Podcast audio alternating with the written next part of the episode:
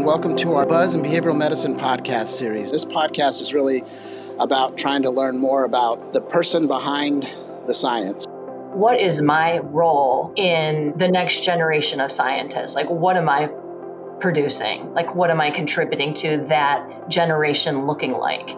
Because whatever we're creating needs to be created for the people who it's going to serve. In the case of scientists, you have to ask the question does science get harnessed enough in order to really create the social and policy changes that we might be looking for?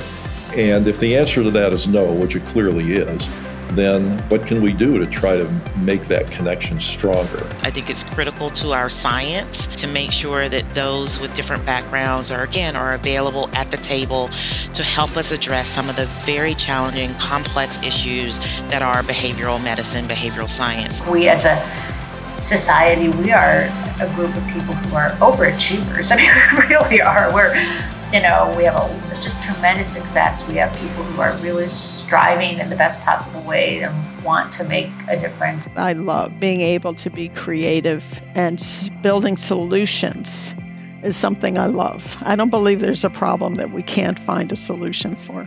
It's our collective drive, passion, and curiosity that will shape the course of the future of behavioral medicine. Remember to like, follow, subscribe to receive notifications.